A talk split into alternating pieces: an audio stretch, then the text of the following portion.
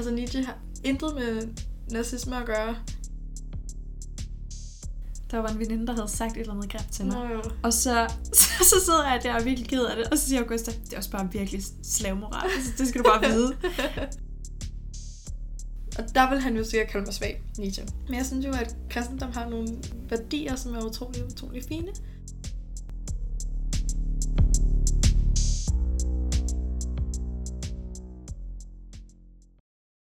Velkommen til det her afsnit. Det er Karoline, og den her gang så sidder jeg her med Augusta. Og Augusta, vil du ikke starte med at præsentere dig selv? Jo, jeg hedder Augusta, og jeg er 20 år, og så har jeg sabbatår lige nu. Jeg kender Karoline, fordi vi har gået i gymnasieklasse sammen i tre år på Rysensten Gymnasie. Ja. Så jeg er bare glad for at være her nu og snakke lidt. Og det vi skal snakke om om lidt, det er filosofi, og øh, nærmere bestemt Nietzsche, Friedrich Wilhelm Nietzsche. Øh, men det kommer vi meget mere ind på lige om lidt. Øh, men man kan sige, at grunden til, at jeg har inviteret dig med her i dag, det er, at jeg, da jeg tænkte det her afsnit frem, så kunne jeg ikke tænke på nogen anden end dig. Hver dag i gymnasiet, så var du bare sådan, du var bare en daglig inspiration i forhold til dit øh, faglige sådan, overskud og intellekt. Og Ej, super mange komplimenter nu. lige til at starte med, fordi jeg prøver at butter dig ja, op. lige uh, booste. øh, selvtilliden, inden vi kommer i gang. øhm, ja, og gav, det, det var bare sådan en inspiration til ligesom at udfordre mig selv lidt mere mm-hmm. fagligt. Så det tænker jeg, at øh, du kunne være perfekt til ligesom at være med i. Øhm, og vi skal tale om filosofi. Og øh, grunden til, at vi skal det, det er øh, faktisk, fordi jeg har sådan lidt et love-hate forhold til, Til øh, filosofi? Ja. Ej. Øhm, og jeg jeg, har kun et love, love relationship til filosofi. det er også derfor, du er her faktisk.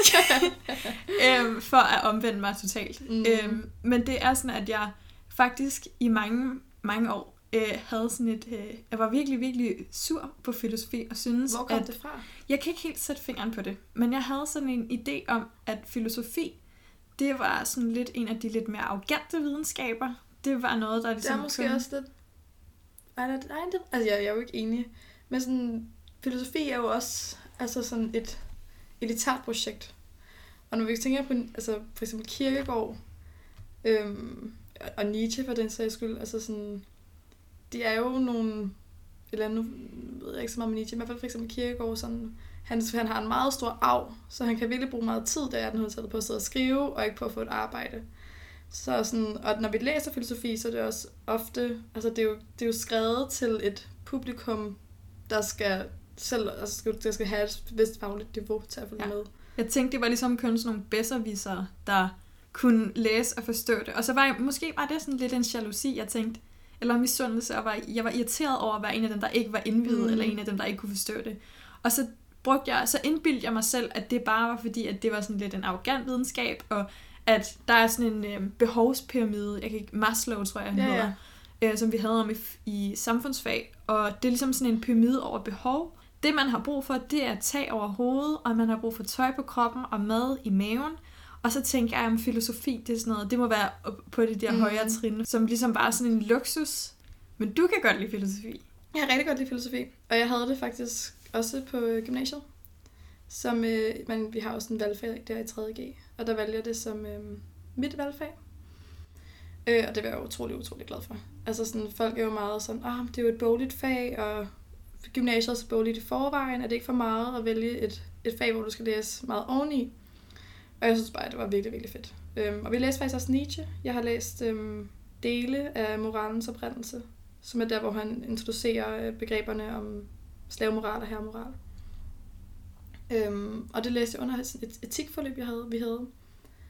Øhm, men noget af det, jeg synes var allerfedest ved filosofi, fordi man kender jo godt Nietzsche først, og sådan vidste lidt om, om ham, det var da vi i filosofi havde om nogle nyere filosofer, nulevende filosofer.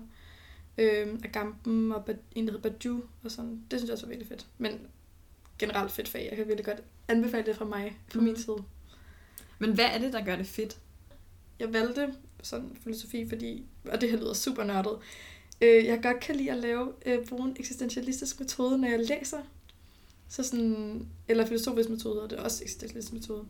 Men sådan, når man læser øh, en filosof, man skal for eksempel læse Nietzsche, og så bruger du hans begreber på et andet værk, som så kunne være skønlitterært. Og det synes jeg bare er super fedt. Altså sådan, så det var egentlig mit mål med at have faget, at udvide min, mit sådan begrebsapparat og analyseapparat, og til, til ligesom at komme til en anden fortolkning på et værk. Og så det, jeg fik, eller sådan, det, jeg hurtigt fandt ud af, det var, at det faktisk bare kan bruges til alt. Altså, det, filosofi, filosofi for mig var virkelig bare en udvidelse af verden. Det lyder ret, lyder ret stort, når man siger det sådan. Det skal slet ikke være så præsentøst. Men det er, men altså faktisk for ligesom at komme det lidt nærmere, mm. så snakkede vi lige før, øhm, vi begyndte at optage her, det er, hvad filosofi egentlig betyder. Det kommer af det græske filosofia, som betyder kærligheden til viden. Mm. Og en gang så var det sådan, at filosofi ligesom var en bred betegnelse for al videnskab, og så øh, havde man ligesom en udvikling, hvor mange af de her forskellige videnskaber ligesom blev deres egne, og så havde man ligesom, jeg tror en af de senere videnskaber, der ligesom øh, brækket af fra filosofien, det var psykologi, mm. som blev sit eget. Og så filosofien i dag er jo så bare øh, en, et fag, hvor man, filosof, altså, hvor man reflekterer over et bestemt emne, og så mm. er det ligesom øh, det kan være hvilket som helst emne. Jeg tror måske også, det er derfor, det bliver sådan lidt mere fluffy, end for eksempel du siger psykologi og sociologi, som vi også snakkede om før. Og jeg mener også, at det er jo ikke et lukket fag, så når du har læst jura på, nej, filosofi på universitetet, kan du kalde dig filosof. Ja, men det er også derfor, det, ja, det er super svært at afgrænse mm. fuldstændigt. Øhm, og jeg, jeg er jo heller ikke rigtig kommet til, hvorfor at jeg så, hvordan pendulet så vendte, ikke? at det så blev Nå, til et love Ja. øhm, det er det heller ikke helt endnu, men jeg tror bare, jeg har, efter at starte på universitetet, der øh, har jeg følt, at jeg gerne vil udfordre mig selv, mm. også på det personlige plan, så udover at det ligesom var sådan arbejdsmæssigt, eller så lave noget sådan udenfor, som jeg synes... Også udfordrende. Ja, sådan, så det ikke helt, mm. det hele går op i Candy Crush og ja. det ved ikke, Netflix, ikke? øhm, ja, så derfor. Og for at komme lidt nærmere på, hvad vi sådan nærmere specifikt skal snakke om i dag, som jo er øh, Nietzsches Antikrist, og vi har begge to den en udgave fra mm. det, der hedder Det Lille Forlag. Så det er Peter Tilst, som der har oversat den. Og grund til, at vi lige præcis skal snakke om Antikrist, det har jeg også gjort mig nogle tanker over, ja. efter at vi har valgt det er smart. Ja, fordi øh, det sjove er, at det er lidt bare resultatet af sådan en associationskæde, jeg havde. Mm. Jeg tænkte, jeg skal snakke med Augusta om filosofi, og så tænkte jeg, okay, filosofi, hvem kender jeg? Jeg kender Nietzsche, fordi det var ham, der sagde, Gud er død. Øhm, og så tænkte jeg, Gud er død, og den havde jeg ligesom i baghovedet. Og så kigger jeg ned gennem uh. Nietzsches øh, bibliografi, og så er jeg sådan, antikrist, ja. bum. og så valgte jeg den, og så finder jeg så ud af, efter, eller mens jeg er i gang med at læse det her værk, at øh, det er et af de aller sidste værker, han udgiver. Mm. Hvorfor at man ligesom skulle kende til alle hans andre begreber, hvilket gør det en lille smule hårdt øh, at komme igennem for første gangs læsere. Det er måske en pointe, men jeg synes faktisk også, altså sådan, det, det er ikke særlig lang antikrist. Den er 95 sider, mener jeg. Så den er måske lidt lettere at komme igennem end nogle af hans andre værker. Altså, hans hovedværk er Gudernes Ragnarok.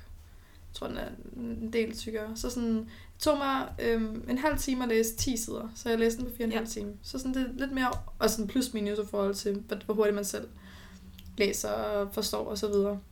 Så det er egentlig et værk, man kan komme igennem på. Hvis man læser en halv time om ugen, så bare lige lidt over en uge. Så sådan, ja.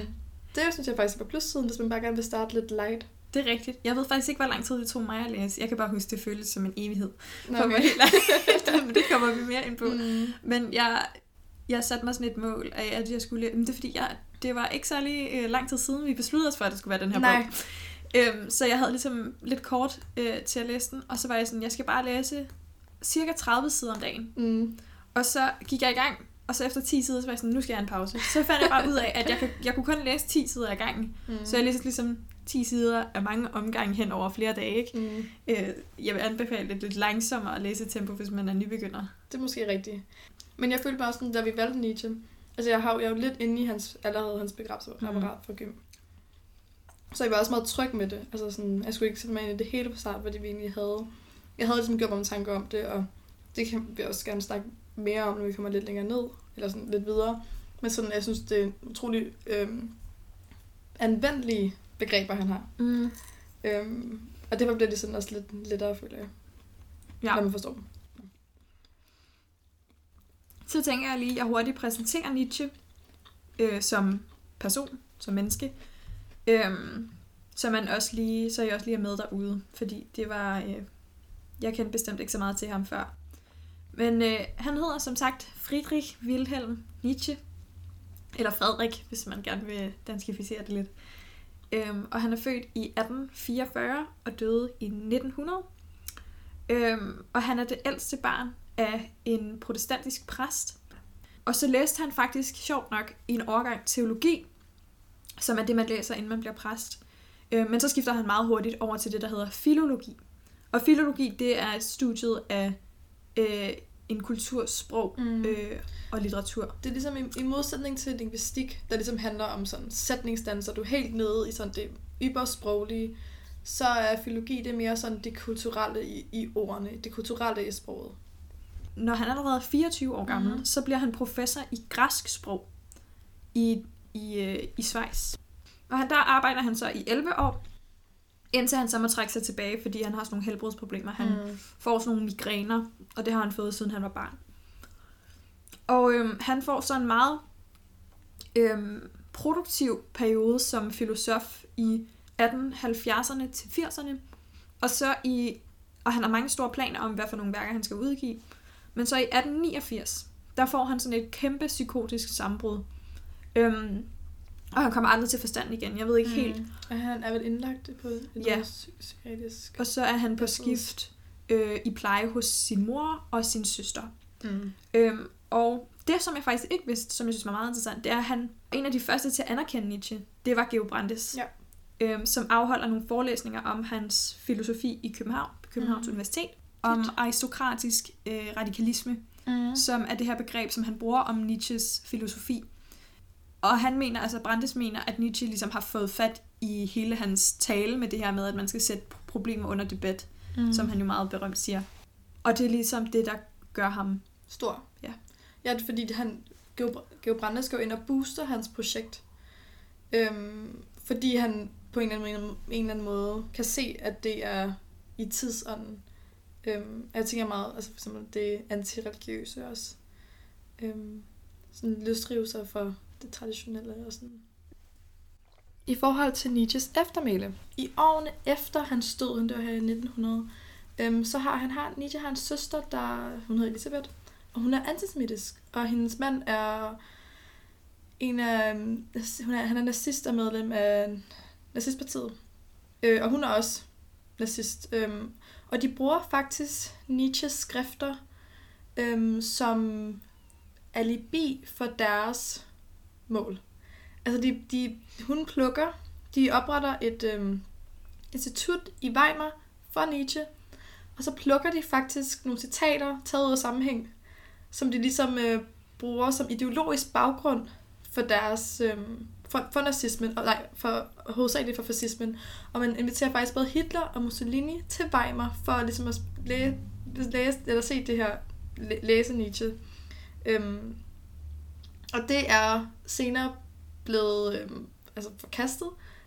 Bare for det helt på rene, Nietzsche har ikke noget at gøre med nazismen. Også fordi det er sådan, det er øh, modsigende hans filosofi. Altså sådan, hans filosofi, det er jo sådan, det er i høj grad en individualistisk filosofi. Og så sådan, og mod de her totalitære styre. Altså sådan, nu skal vi jo snakke om antikrist, som er, som er mod øhm, kristendommen, som er en her, som de herskende værdier i, i Nietzsches samtid, som jo, man også kunne tage over på, at nazisterne som med, med deres herskende værdier under øhm, Nazi-Tyskland, som man så også skal stå op imod, det vi skal stå op imod. Ja, og det der med, at man har et overmenneske, som er mere mm. udviklet end nogle andre.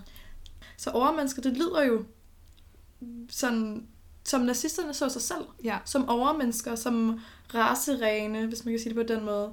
Men det er jo ikke det, Nietzsche mener. Altså sådan, overmennesket er bare et ideal. Og overmennesket, og for den sags skyld, herremoralen, det fornemme menneske, viljen til, til magt, det handler ikke om at undertrykke andre, tværtimod. Det handler, det handler om en selv. Men det er jo noget af det, som, som hurtigt kan misforstås. Vilje til magt lyder også vildt voldsomt. Sådan der, nej, vi vil det magt. Men der, så der, der var det nogle negative konnotationer til det. Helt som, sikkert. Som med bare hans ordvalg gør, at man tænker, at sådan, det er uheldigt. Men det er også kun uheldigt, fordi vi ligesom er på den anden side af historien, ikke? Ja, ja. Vi sidder øhm. med historiens bagklodskab eller sådan. Og Peter Thielst, han skriver også i en af de der fodnoter, hvor Nietzsche han begynder at tale om raser, og der tænkte jeg også med det samme, Mm. ups, Ja, der er det noget også racist, ikke? Og så Rykker går man man op til no- noten. Ja. Og så han sådan, det er faktisk slet ikke det, han mener. Og det var nok... Det er der, der, der, derfor var det så centralt, at man ikke bare læser en primær tekst Mm. uden forklaringer, hvis man ikke er super nørd. Ja.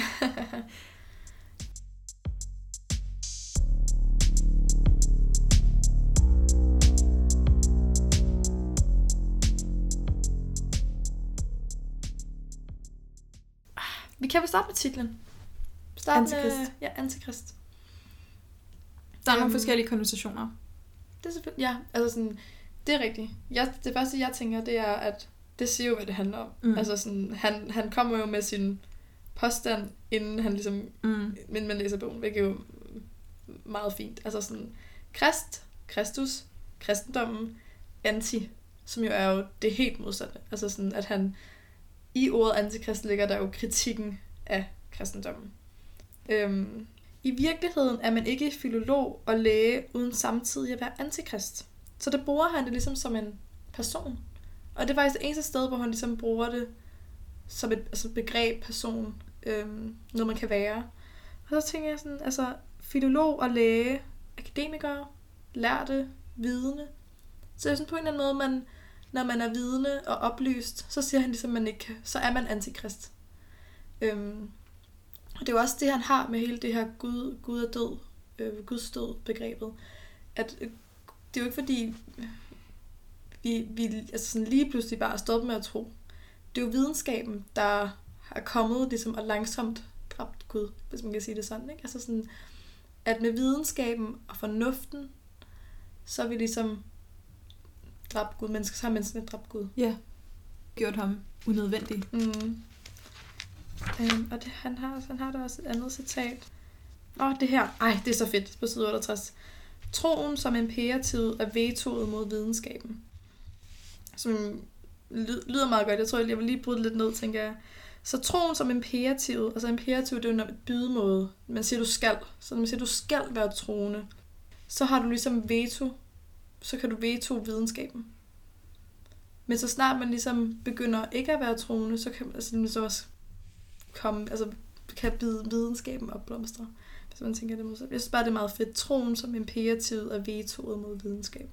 Jeg synes, det er ret imponerende, at du har hævet de der ret øh, flotte sådan standalone citater ud. Mm. Fordi for mig, der flød det en lille smule sammen. Når jeg tænker Nietzsche, før jeg læste den her, så tænkte jeg, øh, han er en sur mand. Og det, de, de forventninger fik jeg også virkelig indfriet Mm. i, den her, øh, i det her Nå. værk. Nå, ja, okay, det kan jeg godt forstå. At han er en sur mand, og, og det bliver også lidt rablende til tider, og derfor mm. synes jeg, Mm. det var svært ligesom at hive de der virkelig gode citater ud. Mm.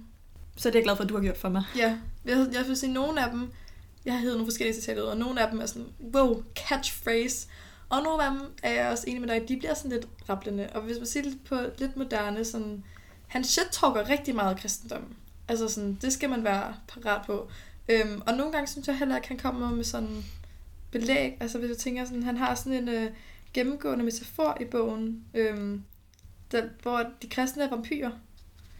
Øhm, og det, det synes jeg bare, jeg synes det er meget sjovt, hvis vi ser på side 71. En vampyrisme for blege underjordiske blodsugere. Så man sådan, okay, det er ikke helt, altså sådan, det er jo, det er jo meget subjektivt. og det er faktisk også et, en meget tråd med hans filosofi. Altså sådan, Nietzsche mener faktisk, at der ikke er en sandhed. Øhm, og derfor er han også øhm, deskriptiv, altså sådan som en metode, eller sådan, ikke som metode, men sådan han, jeg ved faktisk ikke, om det er metode, du ved, normativ, deskriptiv. Mm, yeah. Ja, deskriptiv er ligesom, når man siger, der er ikke noget, der er ikke nogen sandhed, og normativ er sådan, at du skal gøre sådan her. Så for eksempel Kant er normativ, sådan. Øhm, han har ligesom øh, det kategoriske imperativ, det burde du gøre. Så bliver han normativ. Hvor Nietzsche er deskriptiv, indtil han selvfølgelig har værdiladende i sit begreb, ja. Så sådan, hvad vil man helst tage, herremoral eller slavemoral? Ja. Man vil helst have herremoral, ikke? Men ellers så han faktisk, mener ikke, at der er nogen sandhed. Så det var man måske også forst- under, understrege det måske også hans filosofi, at han bliver lidt rablende og subjektiv. Mm. Måske det er bare, fordi jeg ikke er vant til at læse de her... Altså, jeg er bare været vant til at læse studiebøger, Mhm. lærebøger, hvor man, altså selvom der nok er en eller anden holdning, så prøver de i det mindste at holde sig selv i skak, hold, ja, holde sig selv Ja. i skak, ikke? Hvor når man læser filosofi, som jo er sådan nogle, øh, of, altså det er jo påstanden, og det er jo, hvad ja. hedder det, det er jo det, de mener, ikke? Mm. Øhm, og så bliver det også bare for mig lige pludselig et kæmpe kulturschok. Og så bliver jeg sådan, jeg skal også lige vende mig til det der med, at de er så åbne omkring, det her mener jeg, og Mm. det skal du bare acceptere. Men det er jo også sjovt, og sådan, men det er også noget af det, der er det fede, synes jeg. Altså sådan, at, og sådan, det er det, jeg faktisk bruger i hverdagen, at jeg, sådan, jeg har en eller anden problemstilling måske, og så kan jeg være sådan, hmm, Nietzsche vil måske synes, du gør det her, men Kant vil nok, eller måske Kant og Bentham er lidt mere. Kant, han står ligesom for pligtetikken, og Bentham står for, øhm, Nytte. Nytteetikken, ja. Og som også bliver sådan, i filosofihistorien også sat lidt som modsætninger. Så kan man sådan, hvordan vil Bentham gøre det, hvordan vil Kant gøre det? Og så- Men så synes jeg bare, det er sjovt at se det fra forskellige vinkler, og give mit, min problemstilling ligesom nogle indspark. Men, Men- også kulturchok. Jeg synes, det er bare sjovt. Det er et kulturchok, også når man kommer fra, hvis man, altså jeg tænker, hvis medicinstudiet skal man jo også læse, øhm, har man sådan et etikforløb. Det kan da også godt være et kæmpe kulturchok. Ligesom, det her, det er de nyere -agtigt. Der er ligesom lidt mere til det. Så lige pludselig kommer du sådan, ham her mener det her, og det her, og sådan, det bliver sådan lidt mere... Ja, Bare noget andet, ja. Mm.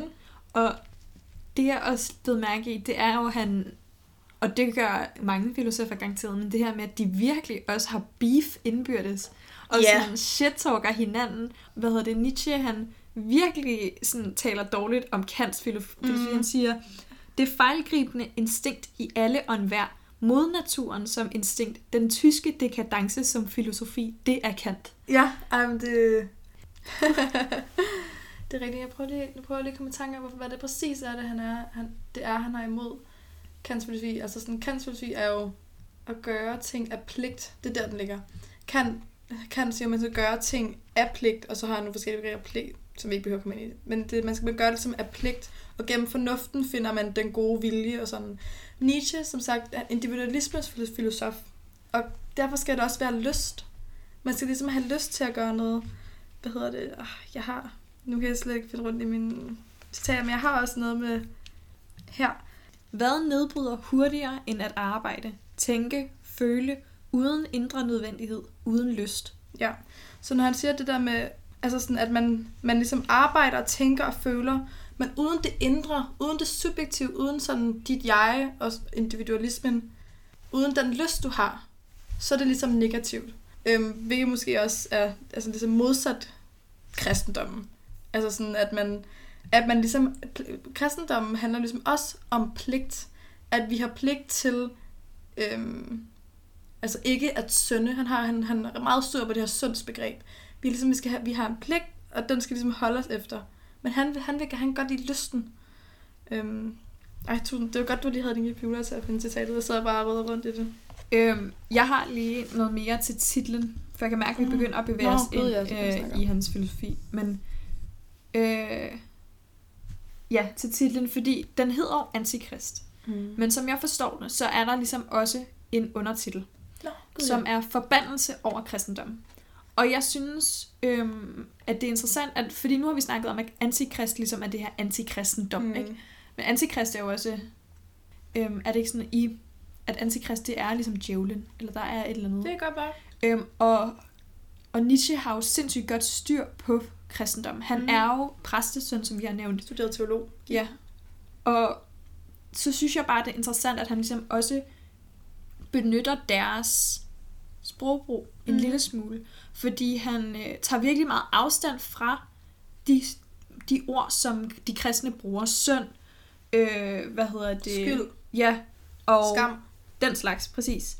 Og så siger han, så bruger han lige pludselig selv et ord som antikrist og forbandelse, og han kalder også sig selv, øhm, i, sit, i det sidste brev til Brandes her til sidste i bogen, der kalder han også sig selv, ja, den korsfæstede.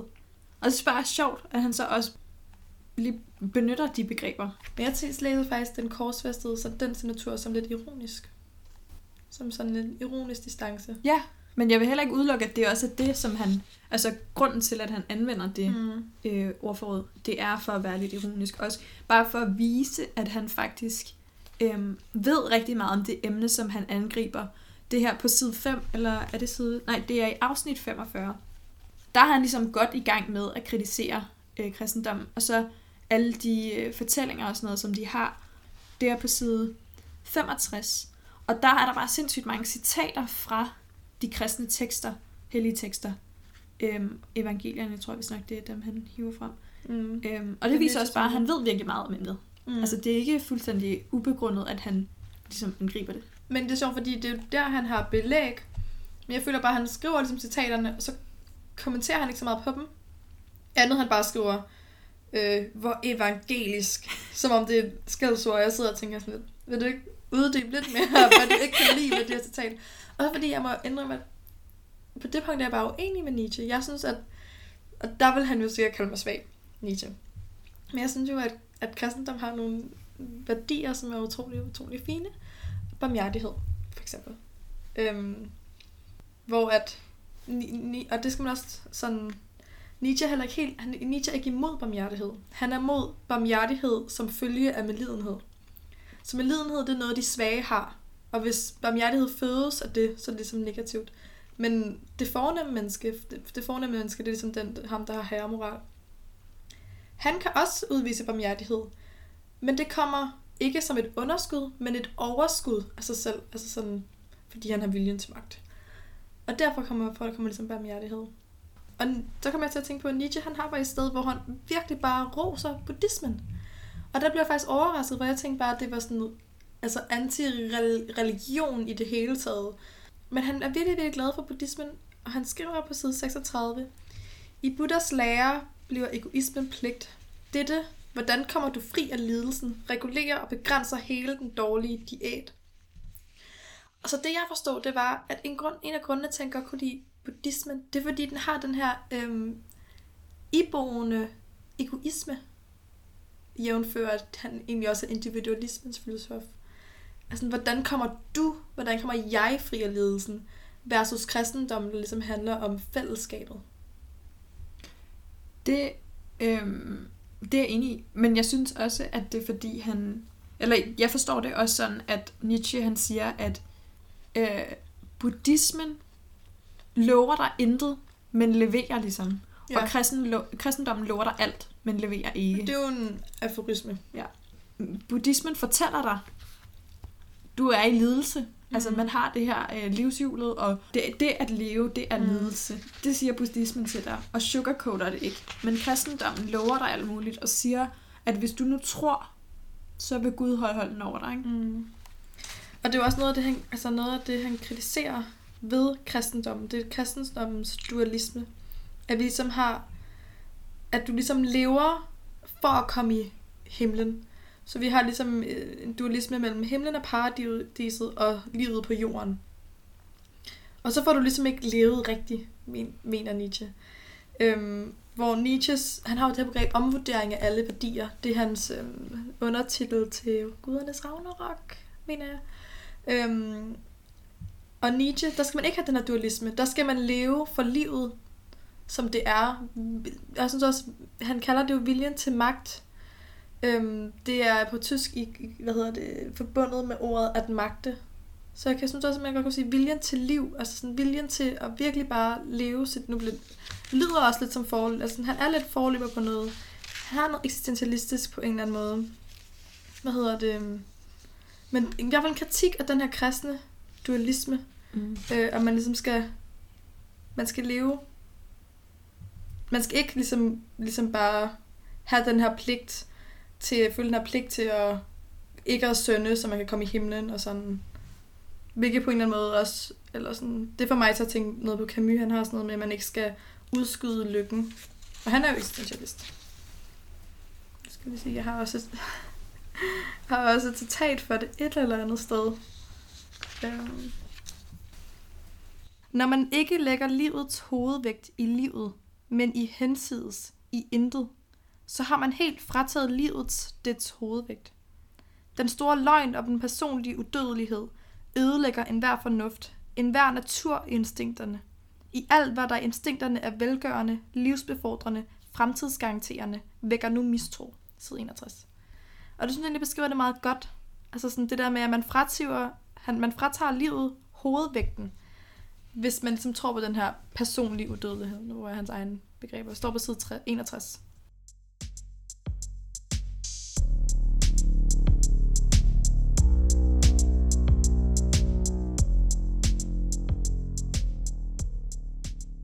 Jeg føler, at nihilisme, det er et, øh, det er et begreb, som man hører meget, men som Mm. jeg faktisk ikke helt ved, hvad betyder. Og selv efter at have slået det op, ikke helt forstår. Mm. Fordi nihilisme, jævnfør øh, den store øh, danske, er, øh, kommer af det latinske nihil, eller nihil, som Så betyder intet. Ja. Det er et absolut og benægtende og forkastende standpunkt. Og det bruges ofte i nedsættende betydning. Og så knytter man det til en afvisning af traditionelle værdier. Mm. Men ud fra den definition, der kan jeg stadig ikke helt sådan forstå, hvad det går ud på. Altså generelt nihilisme, det er der intet. Øhm, Nietzsche han snakker også om dekadensen, dekadencen, Det kan danse. dekadencen, som ligesom er den her nihilisme, det her intet. Øhm, han skriver, at menneske, der om verden, som den er, mener, at den ikke burde være, og om verden, som den burde være, mener, at den ikke eksisterer.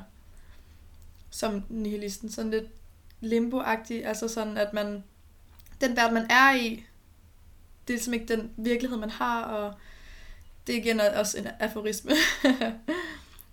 og det er ligesom den passive nihilist, som han mener er kristendom. Altså kristendom har gjort livet meningsløst, blandt andet med den her dualisme. Øhm, og så også den her, han har et begreb, der hedder slaveopstanden i moralen. At, at de kristne har gjort de slette værdier, det vil sige de negative værdier, øhm, hvad er det, svaghed, nævner han mange gange, øh, mislykkede, foragtelige, øh, underlægger sig andres værdisætninger. Dem har de så gjort gode ved at kalde det næstekærlighed og medlidenhed og tilgivelse og ydmyghed. Øhm, hvor det har den passive nihilist ligesom gjort, som er selv svag, og derfor har de ligesom prøvet at gøre deres værdier til en styrke, og så bare kalde det noget godt. Det, det mener Nietzsche. Øhm, hvor den aktive nihilist, den har, han har omvurderet sine værdier. Han har ligesom gjort, sættet, nedsættet alt på nul, og så begyndt forfra på aktivt at opbygge sine værdier. Øhm, omvurderet dem. Så det er ikke fordi, han har... Hvis jeg nu er født med, lad os sige, hvis jeg er født med nogle værdier hjemmefra, fra mit miljø, øhm, og så jeg vil omvurdere min, vil være, blive en aktiv nihilist og omvurdere mine værdier, så jeg kan godt ende ud med at have de samme. Men jeg har ligesom bare taget det square one, og så ligesom taget det hele fra begyndelsen igen, og bygget det op, som så skal ligesom for at skabe de sande værdier. Mm. Øhm, og så vil jeg så, ifølge Nietzsche, ende ud med at forkaste de dårlige værdier, altså de svage værdier. Øhm, Men det er også sådan nogle altså, citater, der gør, at man kan blive i tvivl om, hvorvidt han taler evolution, altså Darwins evolution, synes jeg. Det her med det svage versus det de stærke. ja, ja det stærke, at det, der er jo, biologisk stærke. og han har også rigtig noget med det naturlige, og de Mm. naturlige instinkter, og sådan... Øhm, ja, og, og det, det er også, men jeg tror også, det er noget af det, man kan forveksle med sådan nazismen. Altså sådan, de har jo også sådan, sådan et, øh, et stærkt, øh, sådan, øh, hvad hedder det, stereotypt, øh, Den ariske race. Den ariske race, ja, ikke? Sådan, og over, men så der er, ligesom, der er ligesom noget, som, men det blev bare forvredet rigtig meget. Men det, at øh, man heller ikke skal tænke Nietzsche og Darwin som sådan, altså i, øh, i samme båd. Nietzsche Altså- er ikke fan af der, der Nej. og det er faktisk meget sjovt, fordi Darwins illus, øh, evolution, evol, evolutionsteori med naturlig selektion, altså det ligesom går fra det bedre, at du ligesom hele tiden får de stærke mennesker, der overlever, og så videre. Og Nietzsches filosofi er jo modsat. Altså hele filosofi, Nietzsches filosofi, det handler jo om, at det er de svage, der ligesom har overtaget Ja. og på en eller anden måde undertrykt de svage. ja.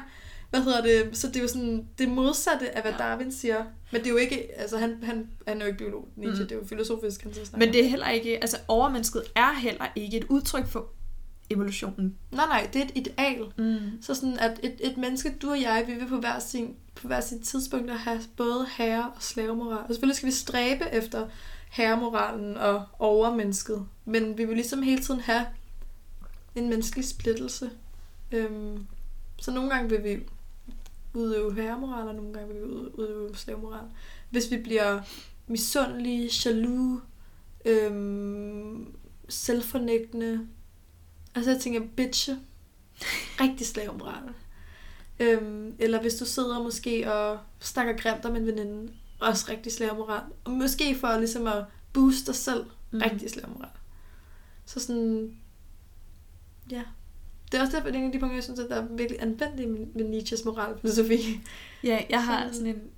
Der, der var på et tidspunkt, hvor jeg fortalte dig, at der var en veninde, der havde sagt et eller andet grimt til mig. Nå jo. Og så, øh, så, så sidder jeg der og er virkelig ked af det. Og så siger Augusta, det er også bare virkelig slavmoral. Altså, det skal du bare vide.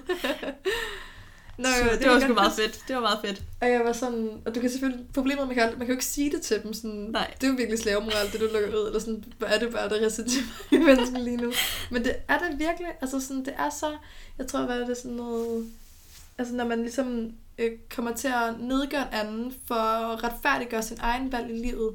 Hvis, man, hvis der var nogen, der måske hatede på mig over, at jeg havde valgt at tage et sabbatår som Piccoline, og var sådan, om skal du ikke bare skynde dig, hvad, du har jo travlt, og vi være med studie, og sådan der. Øhm, du misser jo, du kommer jo til at være virkelig gammel, og altså, her vil man bare sådan nedgøre og sætte spørgsmålstegn ved min valg, for ligesom at retfærdiggøre sin egne. Det er slavmoral.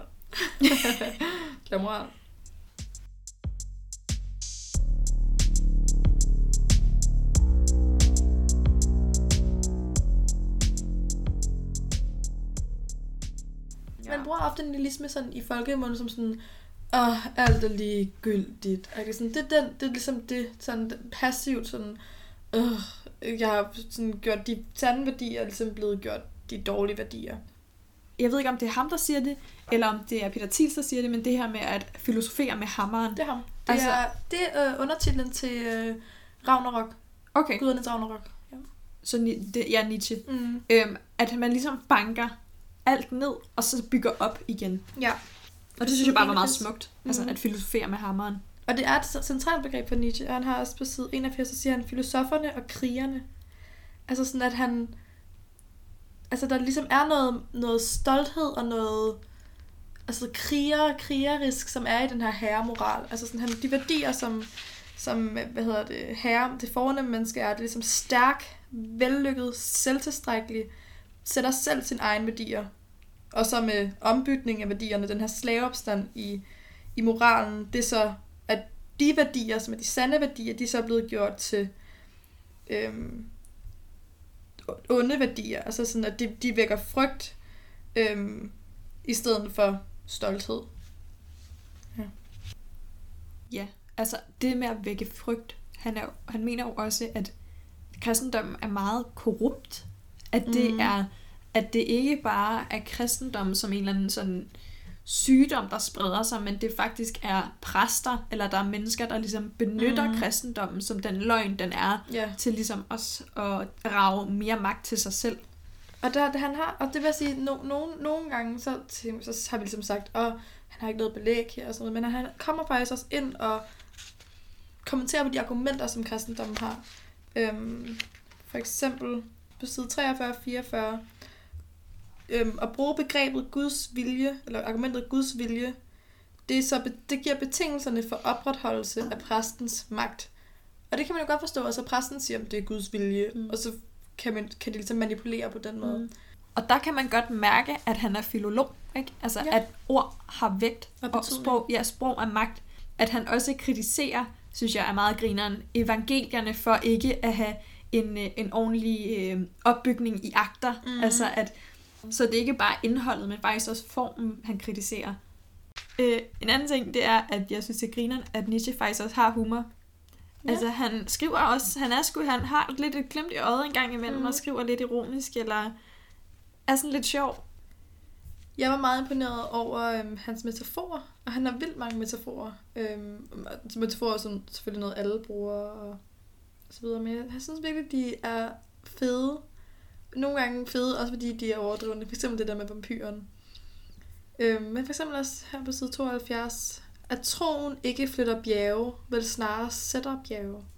Så sådan, at tro flytter bjerge, det er jo sådan et, er det ikke en fast binding? Mm.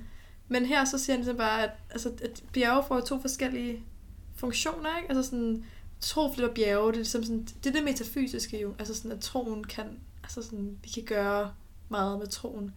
Og så, så men så vel snarere sætter bjerge, så bliver bjerge ligesom en forhindring.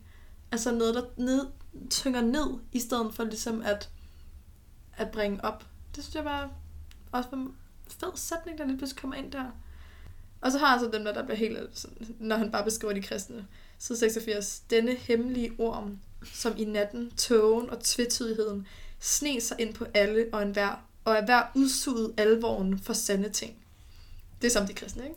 Mm. Så han har nogle ting, som jeg bare synes er virkelig poetisk flotte, og så har han dem her, der bliver helt, øhm, hvad var det, den gamle sværmand det næsten. Altså han vil jo på en eller anden måde gerne revolutionere den, altså sådan den europæiske, det han kritiserer, mm. det er jo ikke kun kristendom, men det er hele den europæiske kultur, som mm. er præget af kristendom. Og især også, jeg læste det, det tyske borgerskab rigtig meget, og så læste jeg også et sted. Hvilket er sjovt, fordi han altså virkelig sur på Tyskland. Mm. Og tyske og værdier. Luther. Ja.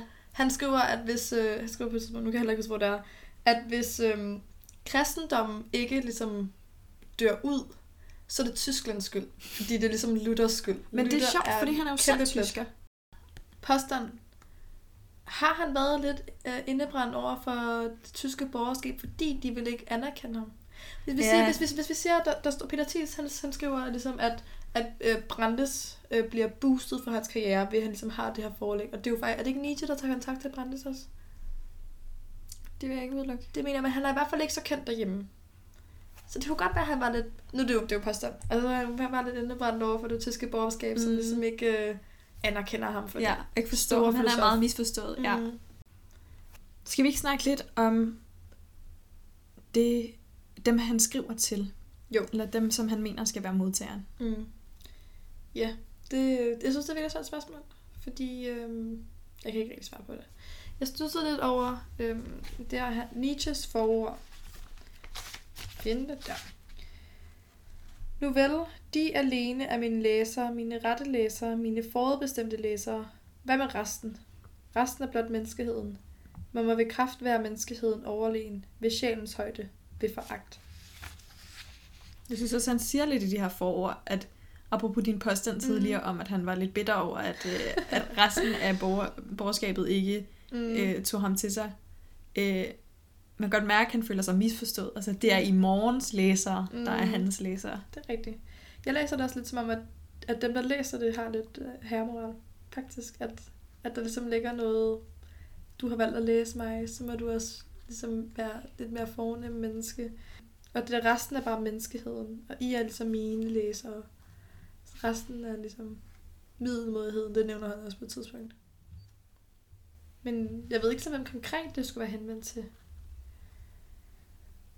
Men jeg følte mig meget indvidet. Da ja, det, det, man føler som, at uh, de chose me. ja, selvom det var omvendt, det var en, en der selv, der ville bogen. Mm. Men det er, også, det, det er måske også et spørgsmål sådan mere generelt. Hvem skriver filosofer til? Mm. Er det til... Kulturarven, ja. siger jeg meget præsentøst.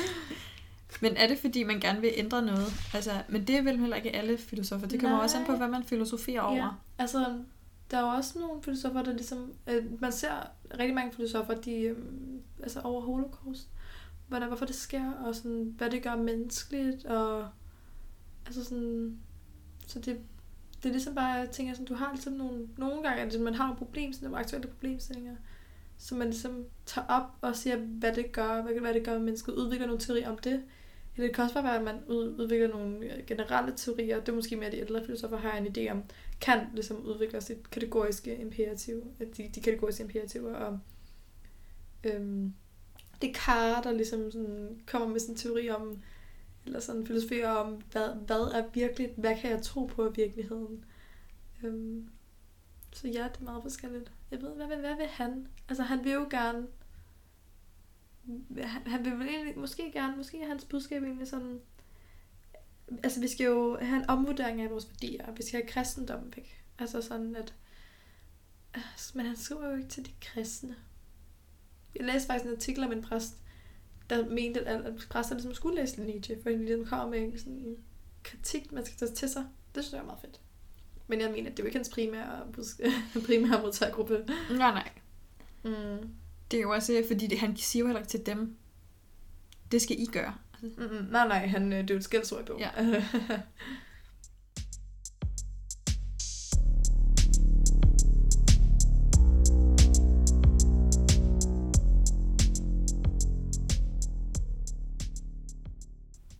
Vi kan måske bevæge os over i sådan en domsafsigelse, ligesom mm. Nietzsche laver en domsafsigelse over kristendom. over kristendom, så laver vi en, en domsafsigelse over ham. Ja. Hvad synes du om værket? Jamen, jeg synes... Jeg, jeg, jeg har meget godt lide det. Altså sådan, jeg synes, jeg, har, også- jeg kan godt lide, den ligesom bare er... Altså sådan, nogle gange kan man godt have købt en bog og tænke, åh, den skal jeg læse. Og sådan en klassiker, og det er bare fedt. Og så ligger den bare lidt lang tid, fordi den bare er de der uh, 500 sider. Så synes jeg, egentlig, det var meget fedt. Jeg tænkte sådan, at selvfølgelig kan man igennem den her bog. Altså sådan, og når jeg allerede sat mig lidt ind i Nietzsches filosofi, så synes jeg egentlig også, det fungerede meget godt. Altså, man kan se de sammenhænge, han har mellem sine, nogle af sine tekster, og så den øh, moralfilosofi, han for eksempel har. Øhm, så det synes jeg er virkelig fedt. Og så sådan, noget, som også overraskede mig, det er, at det er, ret, altså, det er også meget poetisk. Altså sådan, det er jo ikke sådan stringent, og det er måske også været, altså, været lidt en anelse negativt, sådan, at jeg har nogle gange havde lidt svært om, hvor vi var kompensationsmæssigt, fordi det ligesom bare hedder stykket 1, stykket 2. Ja. Hvor som læser vil man jo gerne lige have sådan en eller anden fed, en lille brød, eller sådan en lille, hvad hedder rubrik. Så det manglede jeg, men sådan, jeg kunne godt lide den, han skrev på. Jeg er glad for, at jeg valgte at læse en dansk oversættelse. Ja. Fordi jeg tror, øhm, og det har jeg bare gjort som hovedregel for mig. Mm. Altså hvis jeg skal læse et værk, øhm, der er oversat. Hvis det er et værk, der oprindeligt er på engelsk, så læser jeg det på engelsk. Mm. Men hvis det er noget som helst andet, så læser jeg det på dansk. Og det er simpelthen bare fordi, at eller fordi jeg øh, bedre kan forstå det sådan. Ja. Jeg er også meget enig, jeg jeg er glad for, at jeg valgte den danske oversættelse. Og det var også, man må simpelthen godt bare gøre sig selv de, sådan de gode tjenester, der forkæler sig selv lidt ved at tage den danske oversættelse. Sådan, så man ligesom ved, at, man, at det er lettere at komme igennem, at man sådan at man ikke måske tænker, åh, oh, det her, og det er ligesom, hvis man har nogle meget svære engelske ord, som man ikke forstår, og det ligesom bliver svær filosofi og svære ord, og sådan at man godt man lige må okay til selv ved at vælge den danske oversættelse. Nogle gange, så skal man også læse det lidt et par gange, altså sådan, for virkelig at, altså nogle af de sætninger, som bare bliver lidt kringlede, hvor man tænker sådan, okay, den skal jeg lige have en gang til. Men det, også, det giver bare heller ikke så meget mening at læse sådan et værk, og så bare altså køre igennem det, og, og lægge den op på hylden. Nej. Man skal snakke om den. Mm. Man skal tænke over den. Og sådan et tip til bare at læse filosofi, det er, at man, man ikke skal forstå alt. Man skal ligesom også give plads til, at man ikke lige forstår det, man læser. Og nogle gange handler det heller ikke om, at man forstår altså lige præcis, hvad der står, vel? Mm. Altså hvis man hiver en sætning fra mig, sådan, hvad betyder det? Men essensen af det. Mm. Øh. Jeg vil sige 10 ud af 10 oplevelse, hvad hedder det, om at snakke om den og forstå den Mm. bagefter. Øh, på Goodreads har jeg kun givet den 2 ud af 5 stjerner. Nej, mener du det? Ja. Okay, jeg vil måske godt give den... Men det er fordi, jeg... er sådan standard. Nå okay, for mig er 3 standard. Fordi man kan ikke give 2,5 på Goodreads. Så skal Jo, jeg man sådan... kan det. Kan man ikke det?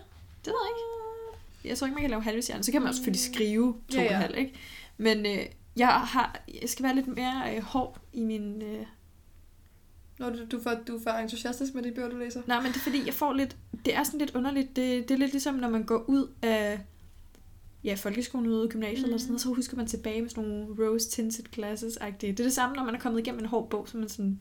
Ja. Det var hårdt, men jeg har klaret den, så den får stjerne, Mm. tre stjerner, ikke? øhm, hvor jeg er sådan, nej, den, den fortjener sgu kun to stjerner, men øh, meget øh, fed oplevelse med selve mm. bogen.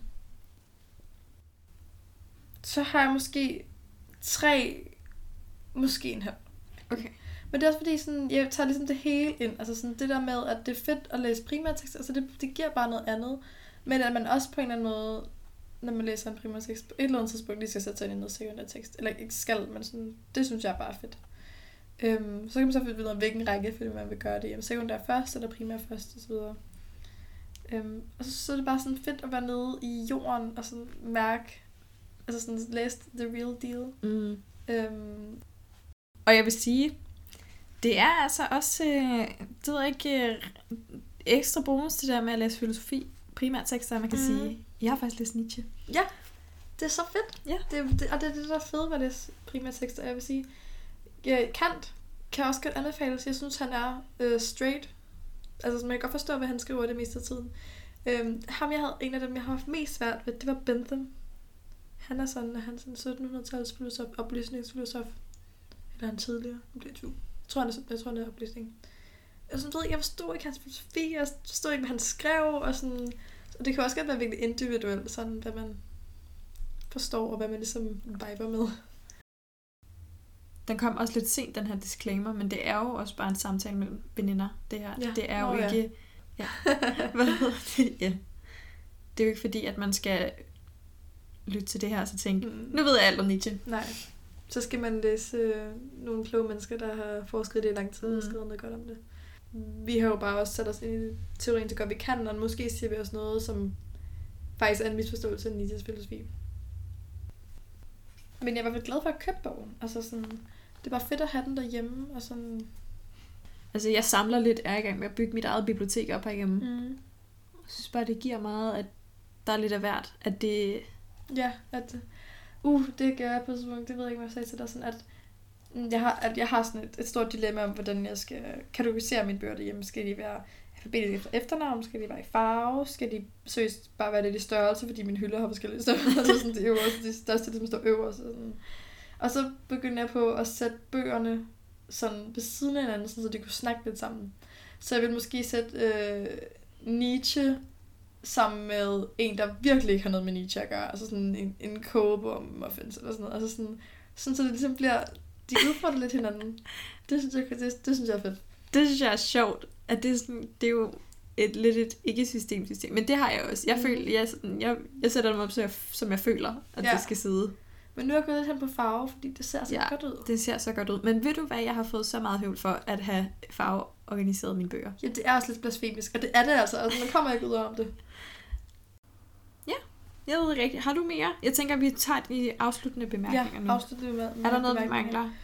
Har det, nu, nu er du i forvejen lidt tæt på filosofi, men om det har vækket en lyst, yderligere lyst til udforskning af Nietzsches tanker, eller filosofi generelt, der vil jeg sige, det har i hvert fald tændt noget i mig, mm. i forhold til det her med at udfordre mig selv mere, fordi det giver, det føles som en kæmpe sejr at komme igennem noget sådan lidt sværere litteratur. Øhm, så jeg tænker, jeg skal læse noget mere filosofi. Ikke nødvendigvis mere Nietzsche, fordi jeg synes, det igen er fedt, at det var måske et af hans sidste værker, så derfor har man også lige afrundet, man føler sådan, nu har jeg forstået Nietzsche, nu skal jeg videre til noget andet. Og der, så skal man jo finde ud af, hvilken slags filosofi man så er mest interesseret i, eller Mm. så gerne vil lære mere om, fordi det er jo kæmpe, kæmpe fag, ikke? Og jeg har fundet ud af, at øh, jeg er jo samfundsinteresseret, jeg læser jura, og jeg kunne virkelig godt tænke mig at læse noget mere politisk, teo- eller en po- politisk filosofi. Så jeg har Mhm. lige reserveret inde på øh, biblioteket øh, Fukuyamas øh, The End of History Ej. and the. Last Man. Den er jo øh, liberal. Nej, Ja. hvad hedder det? Ej, fedt. Jeg, jeg er lidt på sådan, jeg har faktisk ikke behov for at læse mere Nietzsche. Men det er også fordi, jeg sådan, at det er jo det er fedt ligesom at, at prøve noget nyt også, og sådan udfordre mig med at læse noget andet filosofi. Og på den anden side, så synes jeg også, det er fedt at læse et helt forfatterskab. Men det kommer jeg ikke til at gøre med lige Men sådan, ja, det, det, det er en ting, jeg godt kan lide. Og så ej, også et tip. Hvis man nu tænker, at det er lidt tungt at, at læse et filosofisk værk, så kan man faktisk også læse noget filosofisk skønlitteratur. Altså sådan Camus og Beauvoir og Sartre, som jo alle tre er eksistentialistiske, de er franske eksistentialistiske filosofer. De skriver jo også skønlitteratur, som selvfølgelig man kan finde spor af deres filosofi i. Øhm, og der vil jeg kæmpe anbefaling af øhm, Beauvoirs De Udadskillige, som er blevet udgivet posthumt. Hvis man nu ikke skal til at læse det andet køn, som er så et kæmpe værk, så læs noget af deres skønlitteratur. Ja, jeg tænkte først, lad os læse det andet køn, og så slog jeg op, og så var det bare en kæmpe. Mm. mursten. Så jamen, På lige vente med den. Men jeg, jeg, jeg vil vildt gerne læse den dag. skal vi runde af? Tak for det. Det har været mega fedt at snakke om. Og sådan Ja, selv tak. komme ned i dybden med det. Jeg føler mig meget klogere. Det er jo altid noget. Ja. Mm.